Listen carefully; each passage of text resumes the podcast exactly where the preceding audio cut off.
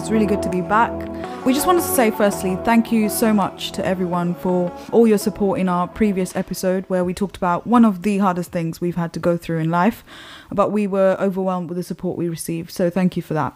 But today, we're back with something different but important, and we're going to be talking about money. Now, disclaimer we aren't experts on this topic, but as we've grown up, got jobs, and become responsible for our own finances, we've learned a lot of things along the way, which we would love to share with you. Money is essential to live in our world, and knowing how to manage finances from a young age will make our lives a lot easier. So, money, money, money, as Mr. Krabs would say from uh, SpongeBob SquarePants. Anyway, in the church, there are many views on money, but there are two major views uh, that are held by quite a few people and they're in opposition to each other. One view is that money is a representation of God's blessing in your life. If you check your bank account and it looks good, then praise God, God is good. There are many denominations, and these denominations are huge, and many groups of people in the quote unquote church that believe this and preach this shamelessly. Uh, we have discussed this previously on season 1, episode 7, titled The Prosperity Gospel, where I spoke with guest speaker Praveen Matthews about this. Of course, uh, there is another view, and this is the opposite view, and this view states that money is evil, and that if you have any money with you, you should give it away to the people who need it. If you enjoy any of the money you have and didn't give it away, you are sinning, and this can be called the poverty gospel. Basically, the idea is that you need to be living minimalistically as much as possible. And the story used to propagate this view is the conversation between the rich young ruler and Jesus in Luke 18. And in this conversation, the rich young ruler approaches Jesus and says, What do I need to do to inherit the kingdom of God? And Jesus says, You have to follow the commandments. And the rich young ruler says, Well, I've followed them all from the time I was a young man. And Jesus says, Well, that's great, but you lack one thing. And it says, the one thing you have to do is give up the wealth that you have and follow Jesus. And this rich young man felt upset and left the presence of Jesus. So, Luke chapter 18, verse 24 to 25 says that Jesus looked at the rich young ruler and said, How hard it is for the rich to enter the kingdom of God. Indeed, it is easier for a camel to go through the eye of a needle than for someone who is rich to enter the kingdom of God. So, what's Jesus actually trying to say here? Is he saying that having money is a sin and that automatically cuts you out of God's kingdom? I mean, of course not, right? Jesus was commenting on the fact that this rich young ruler was unwilling to follow Jesus' call for him to sell all that he had, to give the money to the poor, and to follow Jesus. So, this young ruler here loved money more than he loved Jesus. In his heart, even though he had kept all the Jewish laws, Jesus saw that he treasured his wealth above all else. And that's why when Jesus called him, instead of being over the moon, he was very sad because he was very wealthy. That's literally what it says. So, money isn't a bad thing, it's a good thing, but it becomes a bad thing when we make it a God thing. So, if money is our God and we live to serve it and to make more of it and to enjoy it, uh, we are basically worshipping an idol. And because the only one who deserves to be treasured, served, and enjoyed like that is God Himself. Right, and Jesus continues on this theme uh, in Luke chapter 16, where Jesus talks about the parable of the dishonest manager. Uh, some translations call it the shrewd manager, and I, and I think that word shrewd seems to be complimenting the manager, but it talks about dishonesty and doing wrong with other people's money. The manager has been dishonest with his master's money in this, in this parable, and eventually it catches up to him, and he's facing the sack. And at that time, instead of making amends, this manager commits fraud and becomes even more dishonest. And Jesus in the story is not telling us to become like this manager, but saying that there are people in this world who are dishonest. And then Jesus challenges us in verse 10 onwards by saying, One who is faithful in very little is also faithful in much and one who is dishonest in very little is also dishonest in much. If then you have not been faithful in the unrighteous wealth, who will entrust you to the true riches? And if you have not been faithful in that which is another's, who will give you that which is your own? No servant can serve two masters, for either he will hate the one and love the other, or he will be devoted to one and despise the other. You cannot serve God and money. So the reason why this manager wanted to be dishonest with his money is because he loved money over God. He loved money over honesty. He loved money over everything else. And when I said his money, I meant his master's money. And for the Christian, it must not be so. Paul, in his first letter to Timothy, chapter 6, verses 10 says, For the love of money is a root of all kinds of evil. Some people eager for money have wandered away from the faith and pierce themselves with many griefs. So the problem isn't with money, but the greed and appetite for it. Yeah, and building on this theme of management, the foundational principle that must guide Christians on how to use money is the principle of stewardship that the money doesn't actually belong to us, but to God. He's just lent it to us, and we are just here to manage it because we come with nothing and we take nothing with us when we leave. So, in the next part of the episode, we'd like to talk a little bit about the do's and don'ts of managing money. We'd like to start with teenagers who've p- perhaps got their first part time job because we have a few listeners at that age group. Yeah, and uh, a mother of uh, teenagers who's been watching, or rather listening to our show, has said they often leave it on in the night when they go to sleep, and you can still hear hear our voices in the night. I, I guess some people can at least fall asleep listening to us. Uh, must be that exciting. Anyway, uh, so I got my job as a teenager, as a 14 year old, as a paperboy and I had to work on Thursdays and Friday evenings after school. It started off enjoyable, but as most jobs do, it got a bit loathsome. And the £30 per week for the job helped ease the pain though. £30 a week. That is actually a lot of money for a kid, you know. You were minted back then, I have to say. And that's the thing, when you're young and you start earning money, it gets really exciting because it's like your first taste of freedom. Because let's be real, nobody really likes asking their parents for money. Uh, some people do. I think our younger siblings probably uh, feel like that. Yeah, I mean, uh, personally, I didn't because if you had parents like mine, they wanted to know exactly like what I did with my money, you know, etc. And that was really annoying. But when you get your own job, you get your own money, and nobody can tell you what with what to do with it, right? I mean, wrong. If you're a brown kid, you'll know that as long as you're under your mom and dad's roof, you'll do as they say. And I know it's annoying, but there's actually a bit of wisdom in that. When you're that young and you have that money, and by having the money, you basically have some power as well. It is important to have someone older and wiser to guide you on how to spend and save that money. It might seem annoying then, but trust me, it will pay off later because you'll start building healthy spending habits from a young age and you'll be able to budget and save and spend properly. Because if left uncontrolled, it can actually lead to disaster. So if you're in that situation right now and you're listening to us, ask your parents or a mentor for counsel on how to spend your money. Obviously, you know, I'm not saying all parents are great with money, but if you do, you know, feel like your parents are good with how they manage their money, do ask them or ask a mentor. And, you know, don't have the attitude that now that you have your own money, you're just, you know, your own boss and no one can tell you what to do. Uh, yeah, and on the point of working as a teenager, I think it's a good thing to work at a young age because it teaches you so much more about life and the importance of work, importance of being punctual, being reliable, and on top of all of that, it gets you out of the addictive habit of living purely on the handouts from your parents. Because when you have your own money on the line, everyone has a different attitude towards it. Most people become fiscally conservative when they have to spend their own money and they're fiscally liberal when they have to spend their parents' money because it's very easy to spend and be generous with other people's money. When it's your own money on the line, people tend not to be generous. Yeah, and when you start earning, that's a really good time to start practicing generosity because now that you have your own money, you know, you can maybe stop taking your parents' money for church offerings. You can even tithe monthly, even though it may be a very small amount. Because starting this young will mean that you'll keep doing this when you're older.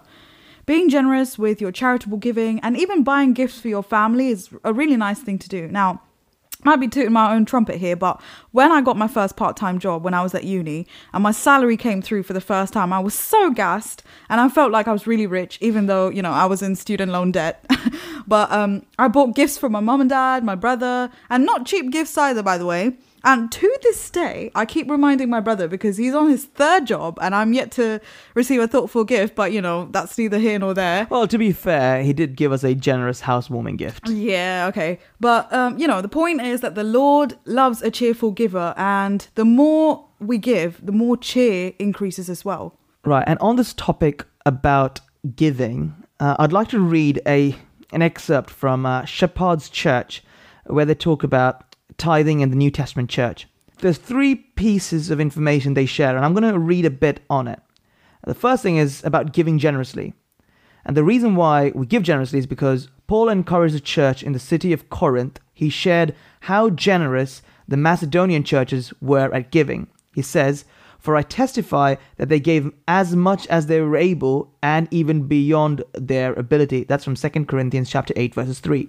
He then follows up his encouragements by saying, Whoever sows sparingly will also reap sparingly, and whoever sows generously will also reap generously. So instead of prescribing a certain amount or percentage, the New Testament churches were simply encouraged to give generously. The next thing is about giving consistently.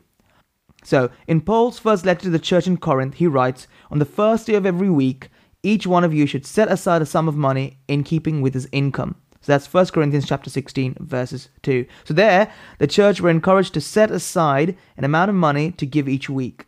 So it wasn't like a new rule, but again, a general principle to encourage consistent giving. And finally, it's about giving joyfully. If God desires a person's heart, then the heart with each person gives matters. Paul again writes, Each one must give as he has decided in his heart, not reluctantly or under compulsion, for God loves a cheerful giver. 2 Corinthians chapter 9 verse 7. So, those are the three things we need to consider when we're giving. That we give generously, we give consistently, and we give joyfully. Yeah, those are some really good principles from the Shepherd's Church, you know, and that's not just for teenagers who get their first job, but also for adults who found their proper jobs and are in the process of settling down. This becomes an even more important thing as our incomes increase. Uh, as a young man or woman who's settling down, there's always this pressure to do the next thing. Once you find a job, get married. Once you get married, buy a house. Once you buy a house, refurbish it. Once you refurbish it, extend it. Once you extend it, get the garden landscape. You know, the list can be endless. There's always more you can spend on. But the question is do you need to spend it at that moment in time? We're not saying it's a sin to refurbish and extend your house, but the question is, why are you doing it? Is it to impress others or because there's a genuine need to do it? Um, when we got our house, um, a few people came to visit, and some of them had a lot of ideas on what we should do to make our house even better. But, you know, for us, the house was in a livable condition, and we didn't really feel the need to fall under that pressure. So we just smiled and nodded when they were giving us suggestions. But as a family, privately, we decided that we didn't need to do that at that time. I mean, it was a bit more than just livable. Yeah, no, no, it was it. it was in like pristine condition. Yeah, really. yeah.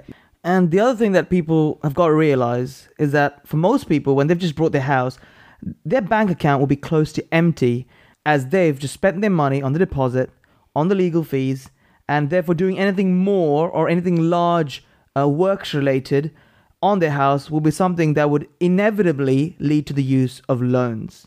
And this brings us to our next point. Uh, in our Asian culture, perhaps specifically Malayali culture, but let's keep it general for now and say Asian, uh, there seems to be some form of addiction or uh, honor. There seems to be an honor given to taking loans out.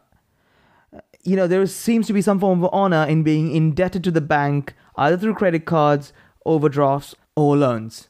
And I think it's mind boggling for people who are so highly educated to have a blind spot on this issue. Okay, so let's break it down. Banks are in the business of making money, and they will do anything in their power to make you want to take a loan out, and they will do this by lending you huge amounts with very little interest. And I know couples who have spent thousands of pounds on things that they couldn't afford and have to literally spend every living moment of their life trying to pay it back. Uh, it could be refurbishments we've spoken about, it could be uh, weddings. And now I'm not against affluent weddings if you can afford it. But going into debt over a one time event is a huge mistake which you will spend a long time literally paying for. I remember seeing a bridal entrance once where the bride came out of a helicopter and then was walked into the, uh, the the hotel into the into the area. And I thought to myself, I am not going to see a more expensive and lavish bridal entrance than that. So it, w- it would seem pointless to either try and recreate that in our wedding because one, we can't afford it, and two, most importantly, is it necessary? And the answer is no.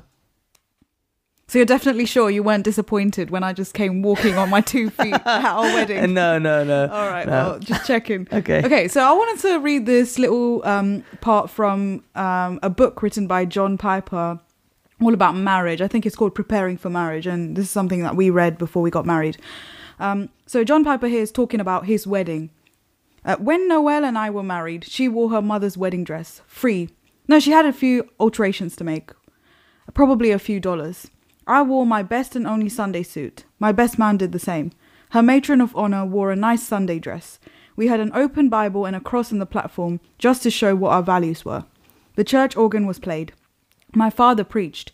The church provided a reception which was in the fellowship hall. No meal, no refreshments. There was a cake. I borrowed my father's car to go on a honeymoon, a seven hour drive to St. Petersburg, Florida, where we stayed in a single story motel on the beach. It was all simple, it was all full of joy, it was explosive with happy expectation. Nobody borrowed any money. The Lord, the Word, the vows, the lovers were the foreground, and God was honoured. And we are just as married 47 years later as anybody. And, you know, we're not saying that you just need to have the same things as what John Piper is saying here, but I think the point he's making is quite good that you even if you don't have this grand wedding, you know, this Instagram Pinterest kind of wedding, you will still be married, you know, and uh, the main thing is not the wedding day but your marriage. Uh, and that is a process, but we're not talking about a marriage episode here, so Yeah, I mean, it's interesting you read that now because I'm just suddenly remembered of people that I know who who've had more than like a thousand people at their wedding, lavish, lavish weddings, and then two, three years later they split up, yeah. and then they have another wedding again, equally as lavish. But uh, and I'm thinking to myself, well, what was the point? Yeah. all that money down the drain for something that didn't last for that long. So it's quite important that when you come together for these kind of decisions, especially cost of the wedding, you both see eye to eye on it and realize what's important and what's not. And staying on this idea of spending and particularly overspending, and the reason I learnt about this lesson about overspending and the uh, and the idiocy behind it was uh, before I got married. There was a time when I really wanted a nice German car, and I had the pleasure of buying a BMW 3 Series M Sport. But the thing was, I couldn't afford to buy it, and so took a loan out. And it was a foolish thing to do, and I'll tell you why it was a foolish thing to do. Your car is the worst asset on average you can ever have. Because if you tell me you have an object that you've bought that continuously depreciates in value, which costs money, requires an annual tax, which costs money, needs to be tested annually, which costs money, needs fuel to run, which costs money. If there is something wrong with that object, it'll cost you a lot of money. If you need to use that object, you need insurance, which costs money. And you use this object maybe one to two hours a day, right? And this object can't enter areas freely. Sometimes you need to spend money for you to take it to certain areas. And on top of that, you are going to be paying monthly payments at interest to keep this object in front of your house. I would say that it will be a poor investment. Taking out a loan for a car is a foolish thing to do. If you can't afford the car, then getting a cheaper car is the best option. And this is again a message that is more relevant to our older listeners, but I think it is something that our young listeners would need to consider when making these huge purchases. And let me tell you something one of the most satisfying moments of owning that BMW was when I paid off that loan completely by overpaying my loan. We often make our lives much more difficult than it needs to be by our choices. Now, putting all that aside, if you can afford to have a lavish wedding and a lavish car without taking a loan that doesn't really affect your net worth, then go for it and enjoy it. But honestly, that isn't the case for everyone. Yeah, and this may not be possible for everyone. There may be exceptional situations, but as much as we can, we're of the opinion that the only loans we should have are our student loan and mortgage. Now, the student loan in the UK is weird. It's like I don't know. Would you describe it as a tax? More? Gra- a graduate tax or something like that. Yeah. because it gets written off after 30 years. So trying to pay more of it is a bit pointless. So just pay what you need to for the 30 years, depending on your income. And I don't think we have a say in this. You know, when we start getting a certain salary, um, it gets taken out of our paycheck before we even see it. So that's that. And uh, the mortgage, people have done this before, but we don't expect that the majority of people will be able to save up so much that they will have cash in hand to pay for a house. Um, it's a huge investment, and with the way the property market is going, it's almost impossible for like an average Brit to buy a house without some sort of a loan. So, as much as possible, from our experience, student loan and mortgage are the only loans we think are actually worth having. Um, again, if there's an emergency and you need a large amount of money quickly that you haven't got, that's a different situation. But if it's an avoidable loan, it's best to avoid it and save up for whatever investment you want to make. Uh, because in Proverbs 22, verse 7, it says that the borrower is a slave to the lender. So when we're in debt, we're actually slaves to our banks. And uh, like you said, in our culture, people don't think this way, but it's true. So our aim should be to do as little of this as possible. So, yeah, so loans and investments, these are all really big decisions. And this is why in marriage, it's really important to be on the same page as your spouse when it comes to finances. Because I always find it shocking when I hear the stats that money is one of the biggest reasons for divorce. If one spouse is an extravagant spender, that could bring the whole family down. And this is one of those topics that people don't really discuss before they get married, and they're in for a surprise when they find out about their husband or wife's spending habits. But anyway, in Christian marriage, there is no your money and my money. We don't have a tradition of signing prenuptial contracts because A, we don't believe in divorce. Now, there are cases where if people are in danger, they need to be removed from that situation, but we're talking about the average marriage here, so we don't believe in divorce for the average marriage. And B, because we don't believe in divorce, we don't even foresee a situation where we will have to separate and take our respective money with us. So whatever I make is his, whatever he makes is mine. It's our money.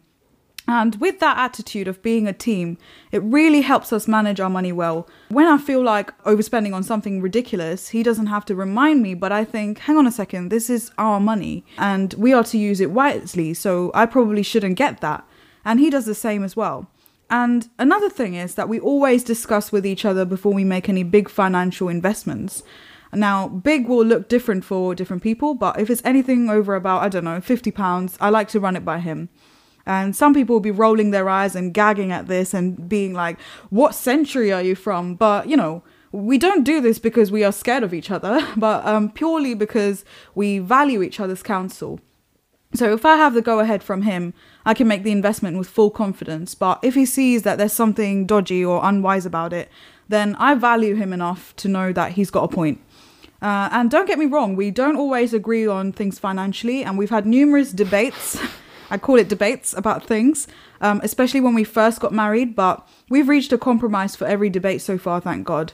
And one of the things that has really helped us as a family is the fact that Kevin budgets uh, money every month. And I personally hate all the accounting business, and luckily for me, he just loves it and he handles all of that. Um, so we basically have a mutual trust about money. I'm going to go as far as to say that provided that it's not an abusive marriage, uh, you and your spouse should know each other's financial details. Like my pin is not a secret to Kevin, and his pin isn't a secret to mine. Having said that, I can't remember his pin, and he can't probably can't. Yeah, remember. I can't remember yours either. Yeah, Yeah. Um, but you know, we hardly have the need to access each other's accounts. That's why. But if we did need something, we just ask each other. And thanks to online banking, you know, money transferring is easy. But it really isn't a secret. And if a time comes where he needs my details, I'm more than happy for him to use it because I trust him not to take the money and, you know, run away with it, hopefully. and I think he trusts me too, but, you know, who knows? Ha ha. anyway, now we've spent a lot of time in this episode talking about overspending, but overspending is not the only issue one could have with money, uh, because the opposite is true too. Uh, being miserly and not spending money on anything is a huge issue too. Uh, for example, when you have the finances to spend money and help someone out and be, be generous, and yet you pretend like you can't help them, uh, that is something that's wrong. In Matthew uh, chapter 6, verses 19 to 21, Jesus reminds us that Do not store up for yourselves treasures on earth where moths and vermin destroy, and where thieves break in and steal, but store up for yourselves treasures in heaven where moths and vermin do not destroy, and where thieves do not break in and steal, for where your treasure is, there your heart will be also. And every time I think about the word miser, uh, I recall the story of Fagin from Oliver Twist, the children's story written by Charles Dickens. In this story, Bill Sikes is often viewed as the main villain of the story. However, in the background is Fagin, a miserly criminal mastermind who runs an enterprise which uses children as thieves and pickpockets, which often results in the children being caught and leaving in an exposed position, like what happens to Oliver Twist, and leaves the mastermind Fagin completely free of any consequence. And the main motivation that drives Fagin to do all of this is his greed for money, and two, his desire to keep all the money for himself. Christian, I implore to you that this should not be the same for us. We are called to live in between the two extremes we have spoken about the extreme of being overspenders and slaves to the lender, and the other extreme of being miserly and storing treasures for ourselves. And I'd like now to bring your attention to someone that has guided Crystal and I through his ministry to help us become more deliberate and careful with our money, and really acted as a guide for us on how to use the money that God has given to us as stewards. And this person's name is Dave Ramsey. You can find him on YouTube, and he offers a wealth of advice on how to, well, mainly get out of debt. And his teaching really helped us get out of all of our debt, apart from our mortgage and you know student tax, which we've already spoken about. Uh, but these are things that we are currently working on. I will leave a link to his YouTube channel in the show notes. And he is a Christian. He is American, so uh, bear that in mind when you're listening to it. And he has more of a no nonsense approach. And I think a lot of you will benefit from listening to what he has to say. Yeah, you know, when you're a young person, it's always all about the hustle nowadays, you know, hustle, hustle, and non stop, overworking. So, all of those things are detrimental to our lives. And another thing is a new trend is making passive income. It's a big thing nowadays amongst young people. Crypto, crypto. well, I don't, I don't know these words, but we often hear of horror stories where young people have invested a huge sum of money into things they don't really understand um, and they've just lost that money. So we're not against passive income. I don't i don't really know. We're not saying that it's wrong to do it. It's wrong to do it or you should never pursue it at all. But we are saying don't be all about the hustle.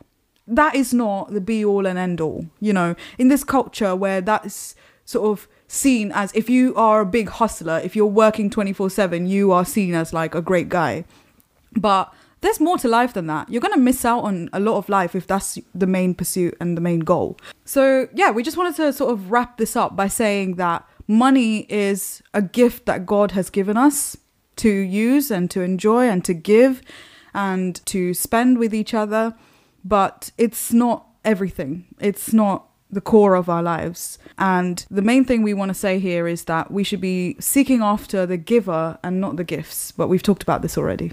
Yeah, and linking back to the point that you made before about, you know, working till you die, even in the Bible, God on the seventh day rested. Now, he didn't rest because he was tired, but he was setting an example for us that we need to rest too. We need to enjoy our life too, and it's and it's good to do that. And on that note, folks, I hope you found this episode useful and don't forget to like, share, subscribe to our YouTube uh, share this episode, follow us on Spotify, you know the drill, and please rate us on Apple Podcasts. It will really help us with our uh, visibility. And we hope you've been watered to water.